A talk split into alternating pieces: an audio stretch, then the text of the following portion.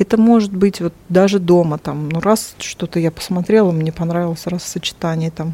В Инстаграме у меня на страничке такой хэштег «Битва принтов», когда там два совершенно не сочетающихся там принта вместе или наоборот сочетающихся там, ну, интересные какие-то такие коллажи. Вот вплоть до там каких-то ковров, постели, там, тут же, выходя на улицу, там, подъезд, какая-нибудь букашечка, там, я не знаю, небо, листик, цветочек, там, ну, это все что угодно. Но самое интереснее всего это люди, конечно, какие-то сюжетные вещи, такие, которые никогда не повторяются.